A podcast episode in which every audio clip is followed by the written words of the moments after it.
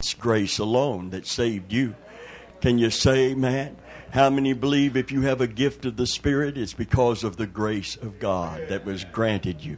If you hadn't obtained mercy and grace in your life to become a child of God, you could never be sanctified, justified, qualified for God to live within you. Amen. The holiest ones of heaven have come to live and take up their abode in you and me. That's an incredible truth today. And there's nothing you could do to earn that. There's so much we can do to show our appreciation for that. Everything that comes from grace comes in gift form.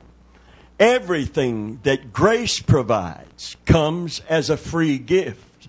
If it doesn't come as a gift that you receive by faith, it isn't coming from the grace of God. If you think you are holy enough to earn a spiritual gift, you are wrong.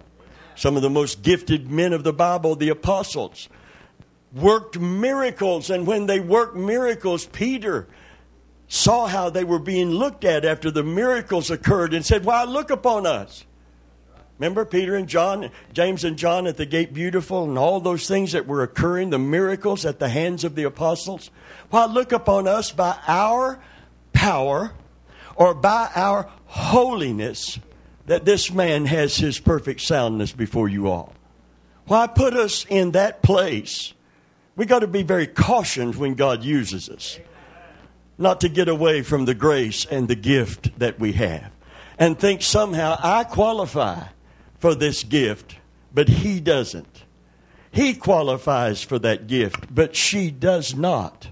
Honey, because we somehow have evolved or arrived at some spiritual plateau, some spiritual place where we are head and shoulders above someone else. The people who did not minister grace, receive grace, find the sufficiency of grace because they were afraid that people would use grace as a cover up for sin. And a lot of people do that, but not people who are really saved. People who really love God are not looking for a, a way to sin and get away with it. We're looking a way to get away from sin. Can you say, man, and let, it have dominion in our life? But be, that fear of preaching grace and the power of grace and the place of grace. Did you know the greatest failures? And I've been preaching the gospel for 43 years in January. And I've been around ministries and ministers, and television ministers have come and gone. And the people who preached the hardest and preached the strongest about sanctification and holiness, many of them failed, shipwrecked.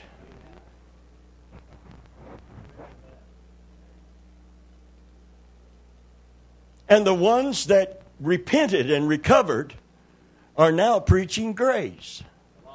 And some of them are being criticized for preaching grace. And if it wasn't for grace, they couldn't be restored.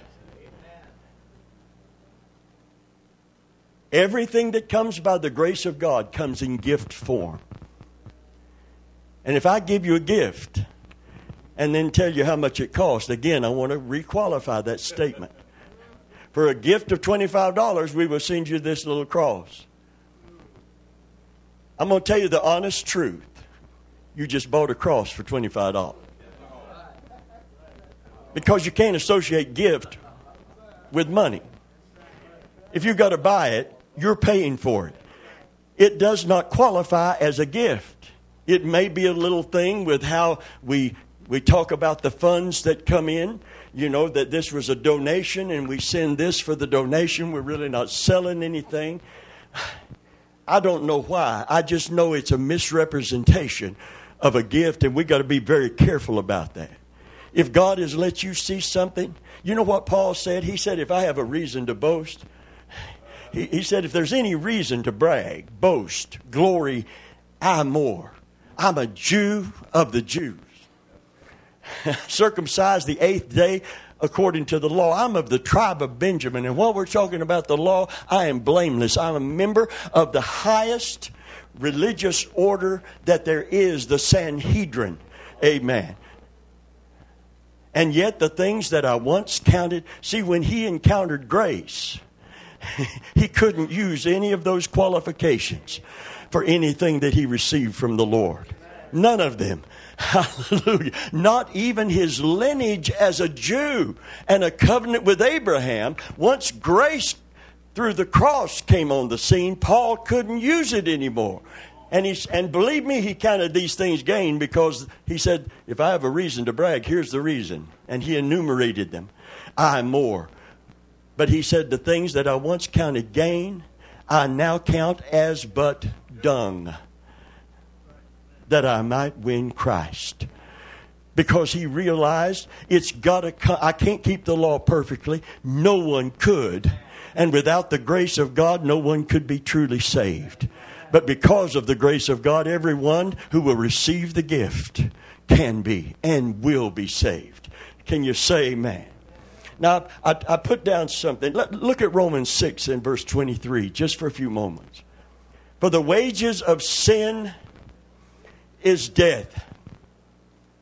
For the wages of sin, you, you wouldn't think that still applied today, but it does. The wages of sin is death.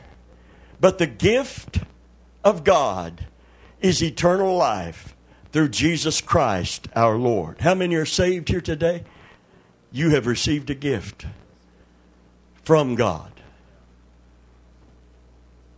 And I don't know what's going to be under your tree or in your driveway. I know you're hoping for a new Mercedes.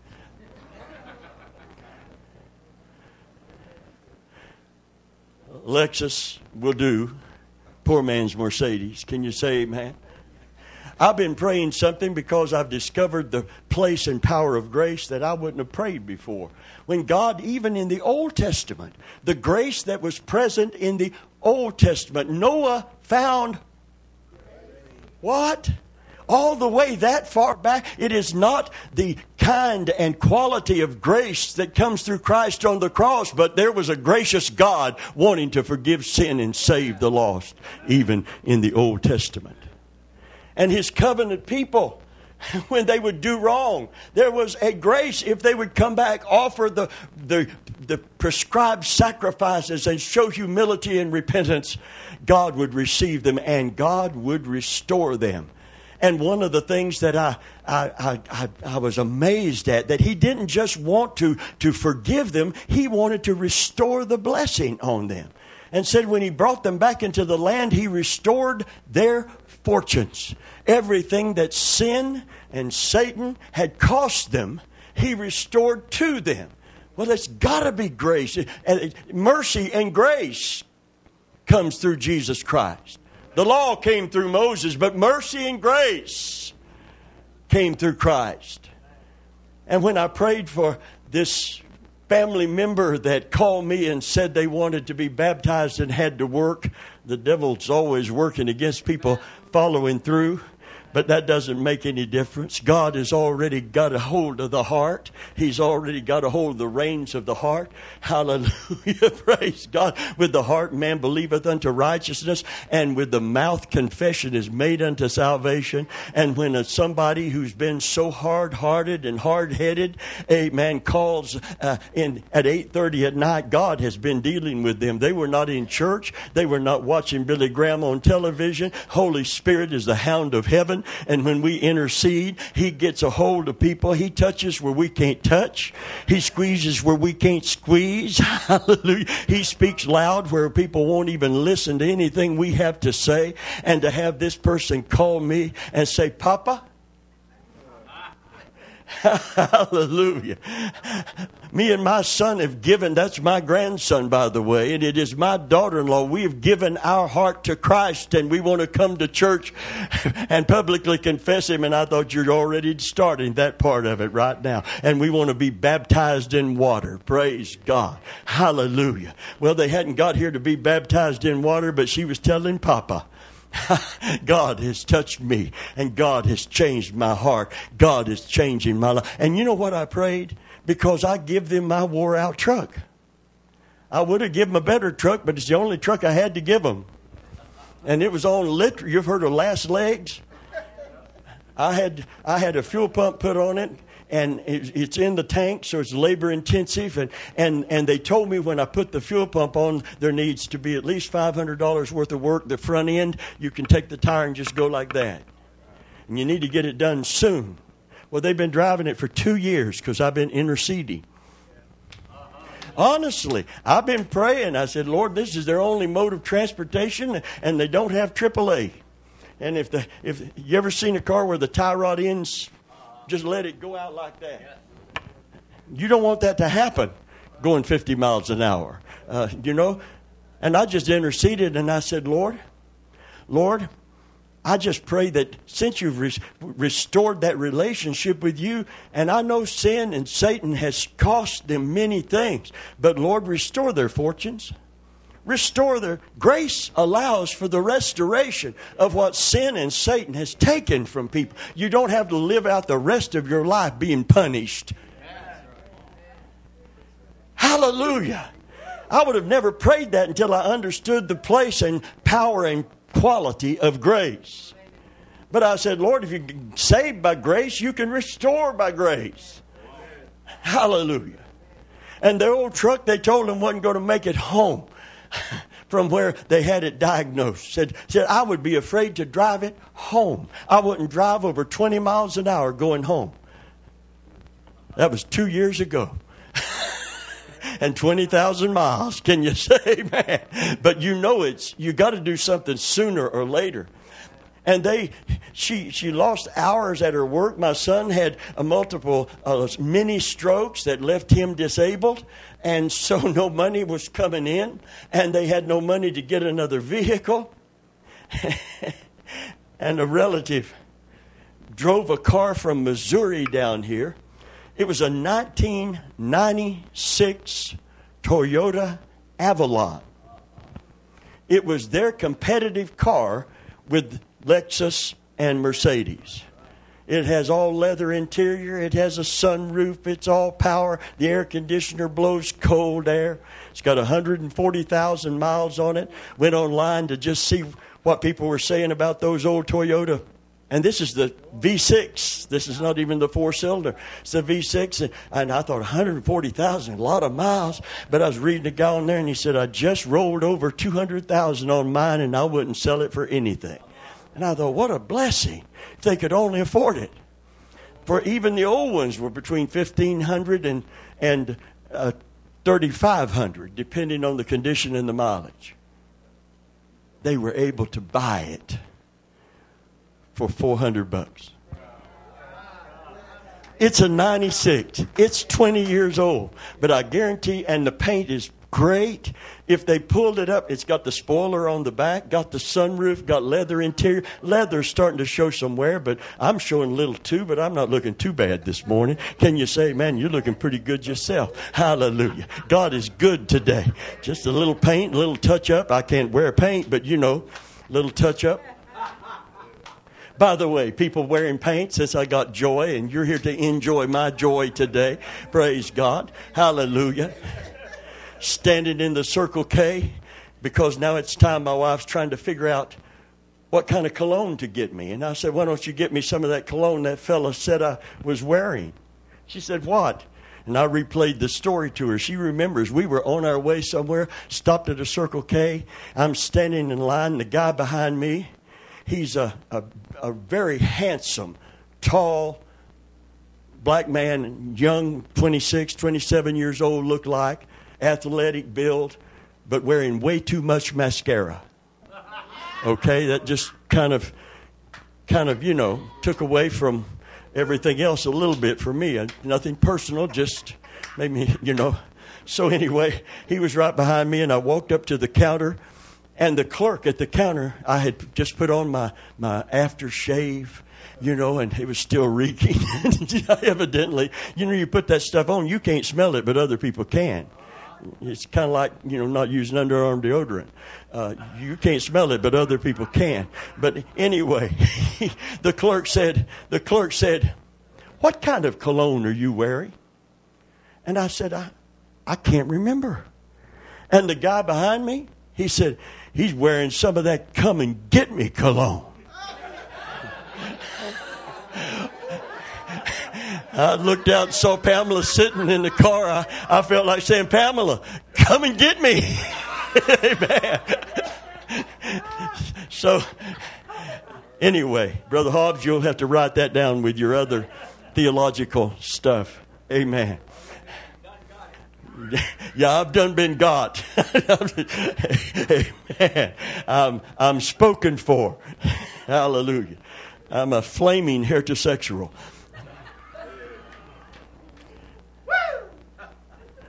It's okay, Brother Hobbs. Just calm down. I used the S word and it just, I don't know what happened. He, he carnaled out for a little while. Anyway, the wages of sin is death, but the gift of God is eternal life. What's that worth? You know, you can't appreciate that gift unless you understand the wages of sin, where you would be without that gift being provided and without that gift being received. You can never appreciate grace until you understand the judgment to come. That's why this death is not merely physical, temporal death of the body, but the eternal banishment and punishment of body and soul. I'm going to make a biblical statement to you, and you can look it up if you choose to. Christians are not the only ones that are going to be resurrected. Everyone who has ever lived since Adam is going to be raised from the dead. Their spirit and their body is going to be reunited.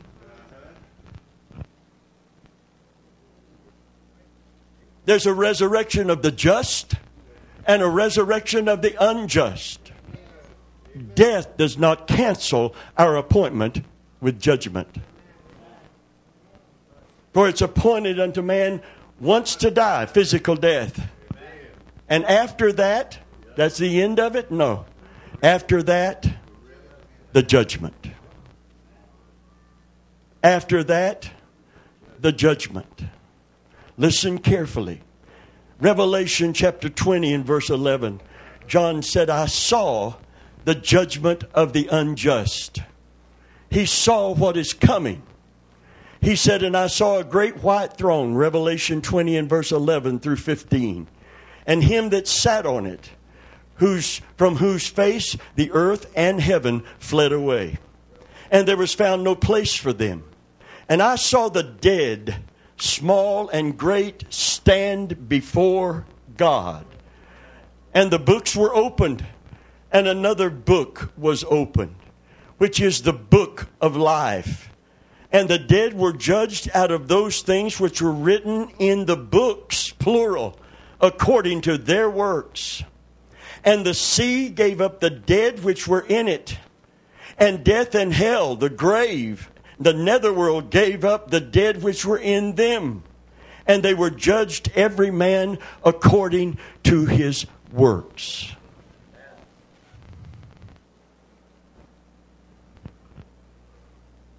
And death and hell were cast into the lake of fire. This is the second death. And when it says the wages of sin is death, it's talking about this second death, not physical death alone. Because there's no need for a hell to banish people to or to punish people in if physical death ends it all. There's no need for having a judgment for people that are not going anywhere. The Bible said they're going somewhere and they're going there eternally. And you can't appreciate the gift if we can't preach on this truth.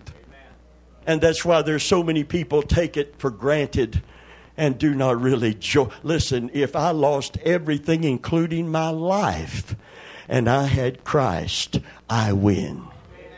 On the back of many cars, the materialistic world will say, He who dies with the most toys wins. It doesn't matter how many things you possess and you acquire without knowing Jesus as your Savior when you die. You're headed somewhere forever. And death doesn't cancel that appointment. Physical death does not cancel that appointment. Back up to verse 6 concerning those tribulation saints and reaching to us. Listen to what it said. The people that had given their life, that had been beheaded for the sake of the gospel. Blessed and holy is he that hath part. Revelation 20 and verse 6, just back up. Blessed and holy is he that hath part in the first resurrection. On such, the second death hath no power. But they shall be priests of God and of Christ, and they shall reign with him for that thousand year reign upon the earth. If we suffer with him, we're going to reign with him. And blessed and holy is he that has, that word blessed means happy to be envied. Hallelujah. When the world finally discovers what we have, if we can have the joy of that gift restored, they ought to envy us because that we know where we're going. When I draw my last breath here, I draw my next breath there. For to be absent from the body is to be present with the Lord. And not just for a little while, and not just for the millennial reign, but forever and ever, age without end. What a gift that we have in Jesus Christ. Can you say, man? Hallelujah. Glory. Ephesians 2 8 and 9. Listen to it. For by grace are you saved through faith, and that not of yourselves. It is, it is, it is. I want you to say gift of God just a little bit louder. It is the gift of God not of works, lest any man should boast. No one that walks through that gate can boast. Paul said, if I anybody had a reason to, I have more. but everything I counted gain, all of my religious credentials and works, apart from grace, he said, I count them as but dung that I might win Christ. He discovered the sufficiency of grace. Hallelujah. Praise God. And he gave the credit. He actually said, with all of those gifts of the Spirit and revelations from God, 13 of the 27 books of the New Testament is accredited to him. You know what he said? By the grace of God, I am what I am. I couldn't fast long enough or pray hard enough to qualify for what I have become and what God has called me to be. It's because of God's grace in my life. And that's what Peter said, Why look upon us as by our power or our holiness. Come on, holiness people. God honors holiness, He requires holiness, but you can't earn a grace gift by your holiness. You can live holy to say thank you for it. But you can't earn a gift by doing something to earn it. The way this works, a great monarch, true historic story when there were monarchs, kings that ruled uh, with absolute authority. And a great monarch somewhere in the Middle East, his wife was traveling in a carriage with a driver and two footmen. And it was slippery. And as they went down this narrow road by a ravine. It slid, came loose from the six horses pulling that carriage, four horses pulling the carriage, and the carriage tumbled into the ravine, killed the driver and the two footmen. And she was badly hurt, laying helpless, half in, half out of the carriage at the bottom of the ravine. A farmer with an ox cart came down the road, saw the carriage, went down, bound up her wounds, took her to his home until she was able to get in the cart and ride with him to the palace. And she was delivered back to the king. She survived when she would have died from shock and from the loss of blood. And the king was so grateful. He called the man a week later into his royal chambers and he gave him a ruby worth tens of thousands of dollars as a gift of appreciation. And the man was so overwhelmed because he didn't do this to earn something. He didn't do this to get points with the king or to get rich. He did it because he had a good heart. He had a heart of compassion. And he bowed before all the way down and said, Oh, my king, this is too much for me to receive. And the king said, That may be, but it's not too much for me to give. And if he hadn't received it at that moment, it would have been an insult to the king. Do you see somebody kind of like that? Amen. They're tired, they're wore out, they're getting a glimpse of who Jesus really is. They've seen the miracles, they've heard his words, and he gets a basin and he gets a towel and he begins to wash the feet of the apostles. And what is the reaction to this giving of gracious love to them? Amen.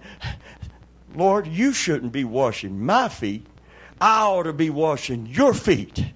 And Jesus said, if in other words, if you don't receive this grace gift, if you don't receive this gracious love, if you don't receive, if you don't let me do this for you, you don't have any part in me. Can you say, man? And when Peter finally got it, he said, Then not just my feet, but my hands and my head also. Just bathe me in your love. Bathe me in your grace. Bathe me in your mercy. I receive it. Hallelujah.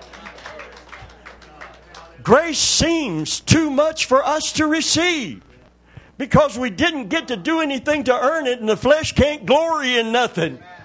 Hallelujah. No man can boast because the only way you can get it is by gift. It is the gift of God. Lest any man should do what? What our flesh has a tendency to do, and that's boast. Apostle Paul was so reduced by grace to a place of such deep devotion he said, If I glory, I'm going to glory in the cross where this gift was brought to me and through whom it was brought to me, whereby I am crucified unto this world. There's the holiness. Hallelujah. And the world is crucified unto me. It's the appreciation and appropriation of this gift that brings us into that life of holiness. Holiness don't earn you the gift. The gift stimulates holiness. The gift didn't sanctify the altar, the altar sanctified the gift. And when we offer our body a living sacrifice, holy, how did it get that holy that God would accept us? Because the altar, the altar sanctifies the gift.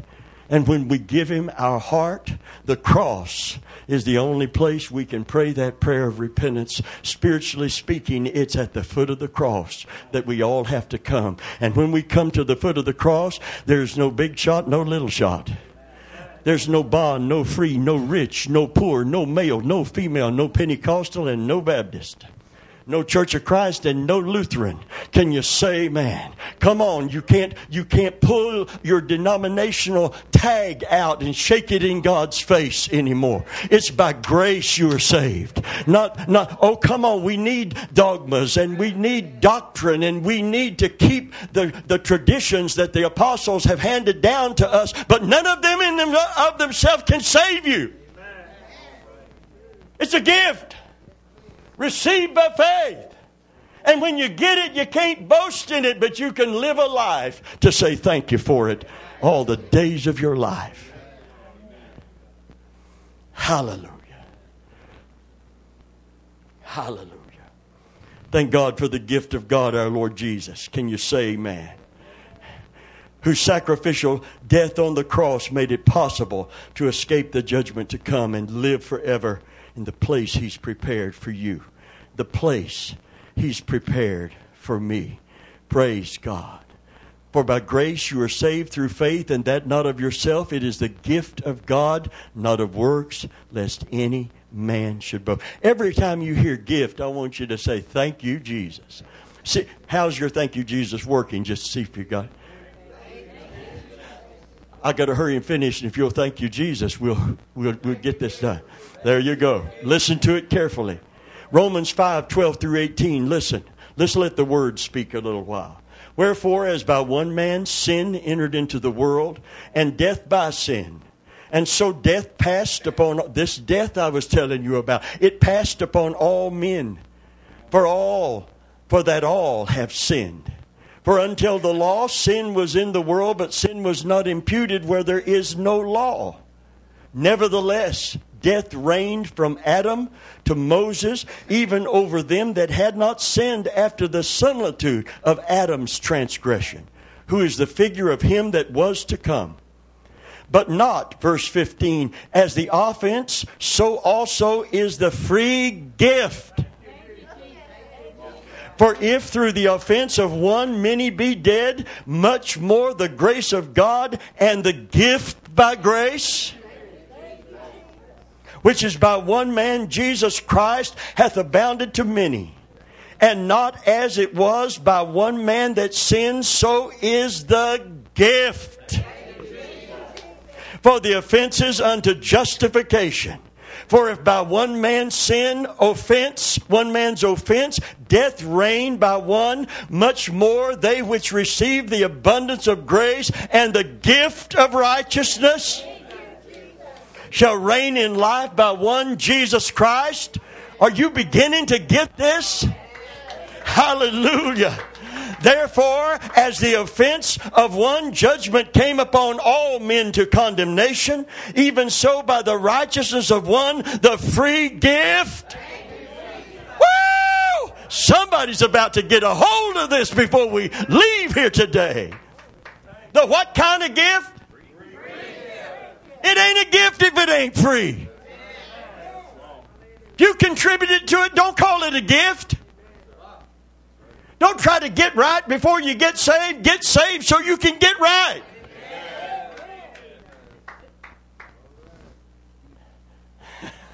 The free gift came upon all men to justification of life.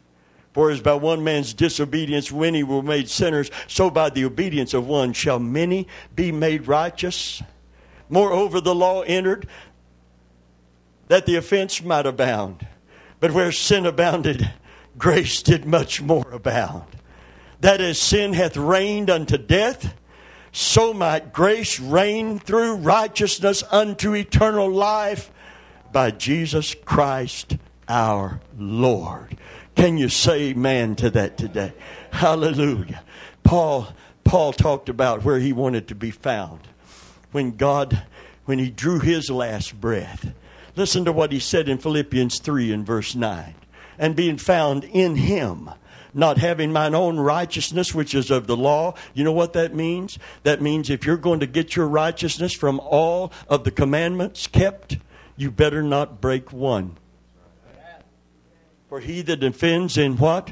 One point is guilty of the whole law. By the way, it gets real narrow too, because you don't have to commit adultery to break that. Jesus said it's a lot narrower than you think it is. If you think you can keep it, listen to Christ. To look upon a woman, to lust after her, it's not the same as the act because your wife may not kill you if she don't know what you're thinking. It's like the guy in the mall that saw the gal walk by that he couldn't take his eyes off. We, we got slacks today that just leave nothing to the imagination. And, and so he's standing there and she's looking at something in a shop window and he's standing there like an idiot because you're not, you know. And out of the corner of her eye, she sees him watching her go by. She puts her hands on her hips, looks up at him, and said, Was it worth it? Doghouse he's going to be in don't have a pool table in it like Snoopy's. Can you say amen? Amen. God said it's not just what you do alone, it's what you would do if you know that you could get away with it. I'm looking deeper. I'm looking deeper. I'm thankful for the grace of God. I try my best to live a good life, a pure life, a clean life, and I'm not afraid of holiness and sanctification. In fact, what brings the devotion is an appreciation for the free gift. Amen? The Gentiles were doing by nature that that's contained in the law. Isn't it amazing that the two commandments keep all of the Ten Commandments? Thou shalt love the Lord thy God with all thy heart, soul, mind, and strength, and thou shalt love thy neighbor as thyself. There's not one of the ten that is unkept when those two laws are kept in our heart.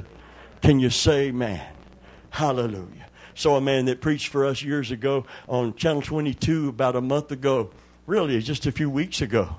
And he was talking about that. He said, You know, everywhere you go, you see the Ten Commandments, but we're really under the two commandments that keep the Ten Commandments. God hasn't taken away that law, but He's brought a way of keeping it that's different from just the demand and the threat of judgment if we don't. If you love God with all your heart, you're not going to have an idol and put something before Him. You don't have to worry about that. If you love your neighbor with all your heart, with the God kind of love, you're not going to steal from him. You're not going to envy him. You're not going to try to get his wife from him. If a man love me, he'll keep my commandments and listen. They won't be grievous unto him. You won't be looking like you're living in some kind of religious box where you can't enjoy life anymore. And maybe the world might want what you got if it comes with joy, and it comes with peace, and it comes with power. Hallelujah. Hallelujah. Glory to God. I love the Lord today. Romans 4 1 through 8. And what shall we say then? That Abraham our father, as pertaining to the flesh, hath found. For if Abraham were justified by works, he hath whereof to glory, but not before God.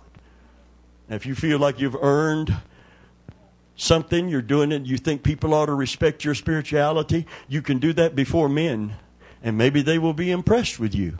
But you can't do it before God.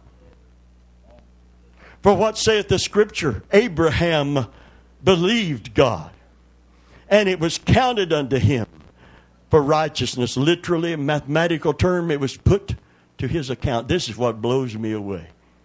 This is what makes me want to shout and sing. We didn't, see, we, we've been told all our life we're just old sinners saved by grace. We are old sinners that were saved by grace, but we're not old sinners anymore.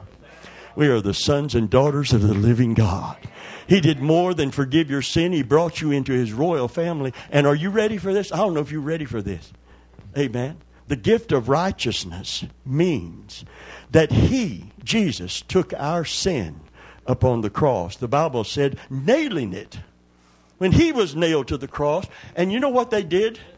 When, when someone was convicted of a sin, they took a list of, of the things that they convicted him of, and they nailed it to the doorpost of the place where they were tried. And said, You want to know why this person's being beaten? You want to know why they're being incarcerated? You want to know why they're being crucified or killed? Read the list. It's nailed up right here against them. The Bible said our sins, when he was nailed to the cross, our sins were nailed there too. But it wasn't to convict us, it was to forgive us. He took it on himself. And he gave us his innocence.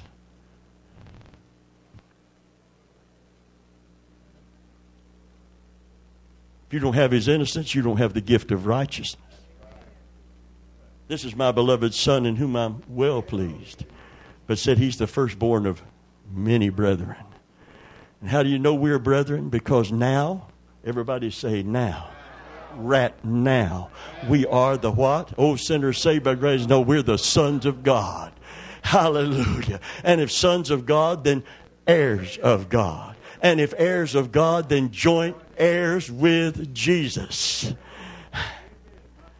What does it mean? Jesus said, Everything the Father has is mine. When the Holy Spirit comes, He's going to take of mine and communicate it to you. He wore my filthy robe to the cross.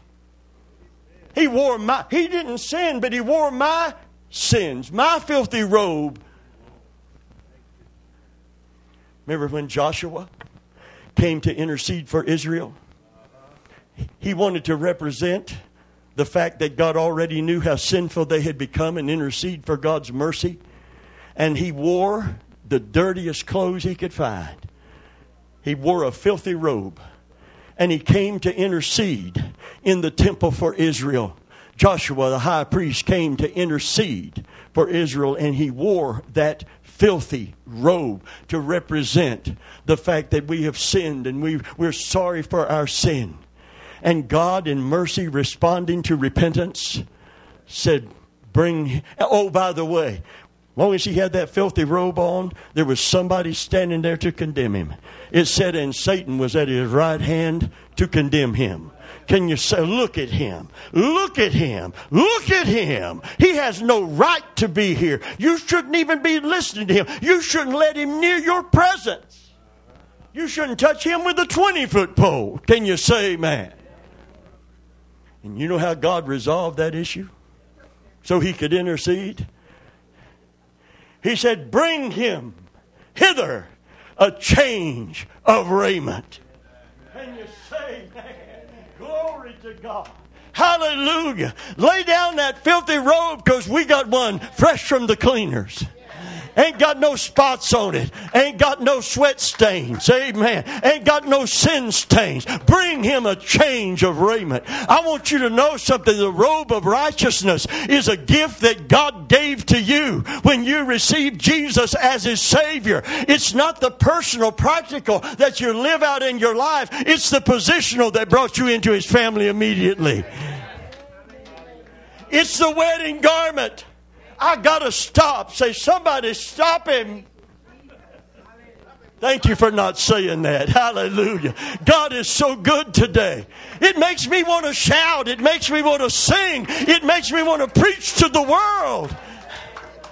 You can be saved. You can be delivered. You can be set free. And when you are, sin won't reign anymore because God will come in, Christ will come in, and the Holy Spirit will come in. Hallelujah. Hallelujah. Glory to God. Verse 3 of Romans 4 says, For what saith the scripture? Abraham believed God, and it was imputed him, counted for righteousness even as David also described the blessedness of the man to whom God imputeth righteousness without works, saying, Blessed are they whose iniquities are forgiven, whose sins are covered. Blessed is the man to whom the Lord will not impute sin. And that's me and you today. All of your past doesn't mean sin now doesn't count. It means all of your past is past it's gone. Our sins were nailed to the cross. Hallelujah. And that's why Jesus said to the church in general, one of the churches, but to all the churches for all time in the book of Revelation, I will give you a white stone with a new name that no man knoweth written on it. A white stone. They knew exactly what he meant because in courts of law, where justice was being dispensed, the judge held a black stone and a white stone. And if you were condemned, he put the black stone forward, and you had the punishment prescribed for the sin. But if he put the white stone forward, it meant you have been acquitted. You are not guilty before this court, and you are free to go. And who the Son sets free, he's free indeed. And that's why he's going to give you a what kind of stone? He said, I'll give you a, to him that overcometh, I'm going to give him a white stone. Can you say, man, with a name written that nobody knows but he that received the stone? I don't believe it's just your new name, although it may be on there too. I believe it is a revelation because a name represented a character of a person in those days. I believe it's a revelation of Jesus that is absolutely perfect, mind boggling, and mind blowing. Hallelujah. Hallelujah. Hallelujah. Hallelujah. Hallelujah. I know one thing. If I got what I deserved, I'd get the black stone because I couldn't go back and relive my life perfectly. But grace is unmerited favor. Mercy. You don't get what you do deserve, and that's judgment. Grace. You do get what you don't deserve.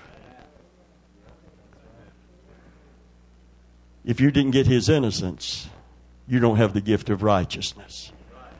God could not allow you into his presence, but not only can allow you behind the curtain in his presence, he counts your body now and your spirit within you as holy as heaven. For when you get saved, does not God come to live in you? Does not Christ. Listen, what is Jesus living in us? What does that mean? Christ in you, the hope of glory. The hope of glory to live with God forever in the place He's prepared because Christ can live in us. I'm going to tell you something. Heaven is only holy because of Christ. Gold don't make it holy. Pearly gates don't make it holy. Even the absence of sin don't make it as holy as the presence of God makes it. Hallelujah. And this God who inhabits eternity has loved you enough to give you a grace gift when he gave you Christ and when he gave his life. Hallelujah. Hallelujah. Hallelujah. Hallelujah. That's why the Bible said the high priest we have knows how to help you. He knows the weaknesses of your flesh. He will never condone wrong, but he understands you and he understands me. Hallelujah. And because he suck, suffered being tempted, he's able to succor them that are tempted. Hallelujah. He's able to give help to us and aid to us. He knows just what to do. Therefore, let us come boldly before the throne of grace. Hallelujah. It's the only way you can approach God, but thank God it's a way to approach God, that He will welcome you in His presence, that you might obtain mercy and grace to help in the time of any need. Can you say man? Oh, don't come before a grace throne with your tail tucked between your legs. Uh, amen. If you got sin, get it under the blood. Confess it and get it forgiven. Tell the devil to take a hike. Because if you get a transaction done with God, who shall lay anything to the charge of God's elect? Who is he that condemneth? It's Christ that died, yea, rather is risen from the dead. Can you say, man, for our justification? Woo! And when God's people come boldly before the throne of grace, what are they guaranteed to receive? Mercy, providing grace to help. And then whatsoever you desire when you pray, believe. Because you know that the devil can't accuse you your conscience can't, can't convict you because your sins are forgiven. Listen, if there's sin, get, get before God. Get down on your face. Get down on your knees. If we say we have no sin, we lie.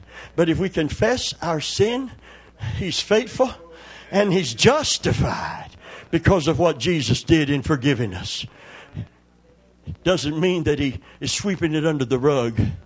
It means that He has nailed it to the cross.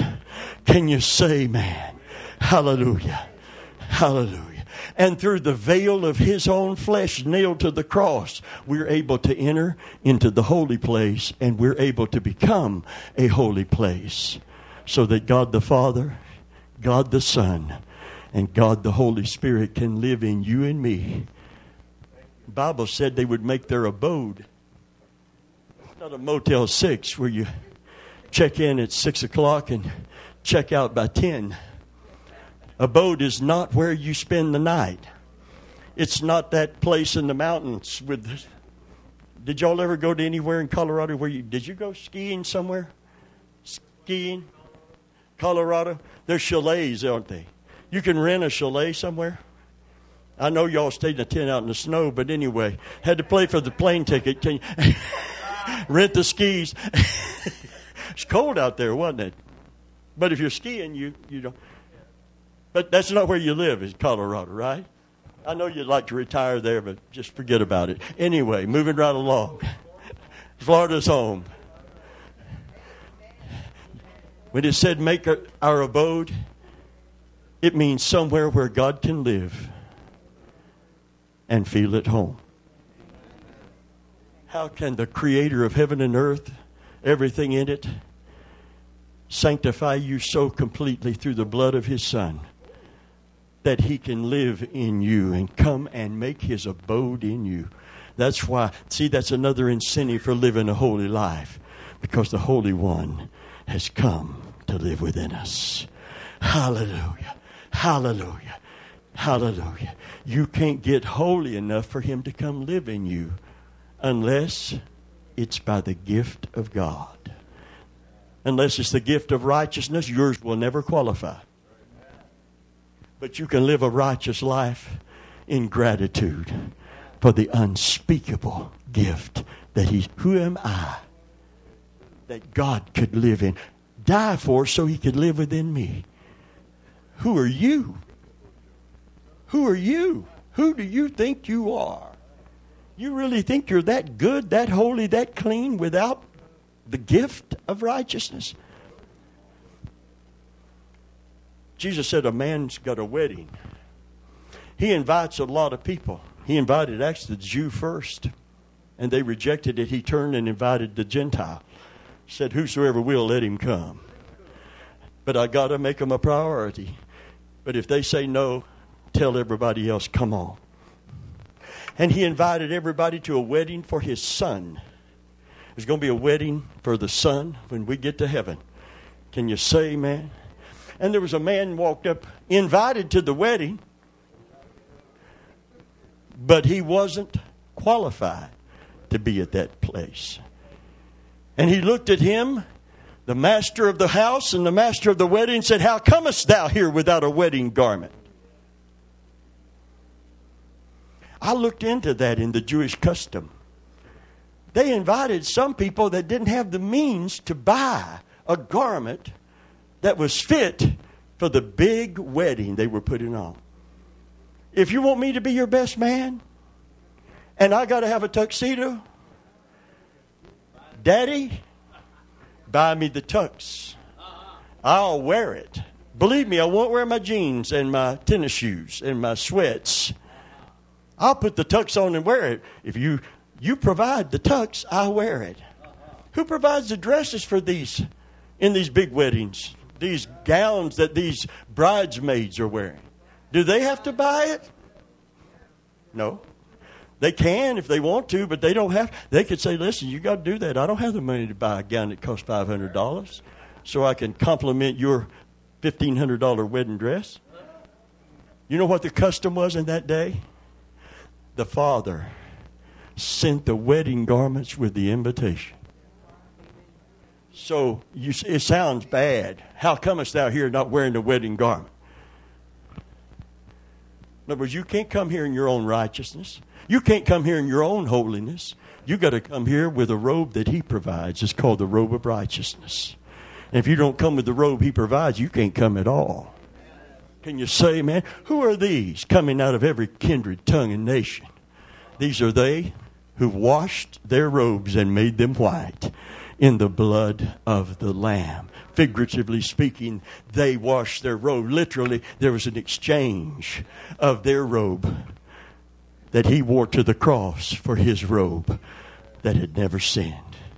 And we get to put on that robe, and believe me, the Father is not going to say, You're not qualified to come here. No, you're highly qualified because you're wearing the robe I sent you. Can you say, man, with the invitation? Glory be to God. Hallelujah. Glory to God. Glory to God. Glory to God. Hallelujah. The root of everything is what God has done for us in Christ Jesus. The story of the manger leads directly to the cross. God's mercy and grace were given to us as the gift of God. Ephesians 4 7 and 8 in closing, really closing. But to every one of us is given grace according to the measure of the gift. Thank you, Jesus. I'm going to give you another chance. We're still doing that. But unto every one of us is given grace according to the measure of the gift of Christ. Wherefore he saith, when he ascended up on high, he led captivity captive and gave gifts to men. Can you say amen? Glory be to how many are thankful for the unspeakable gift that we have in Jesus today? Well, if you are, if you are, how did David express thanks?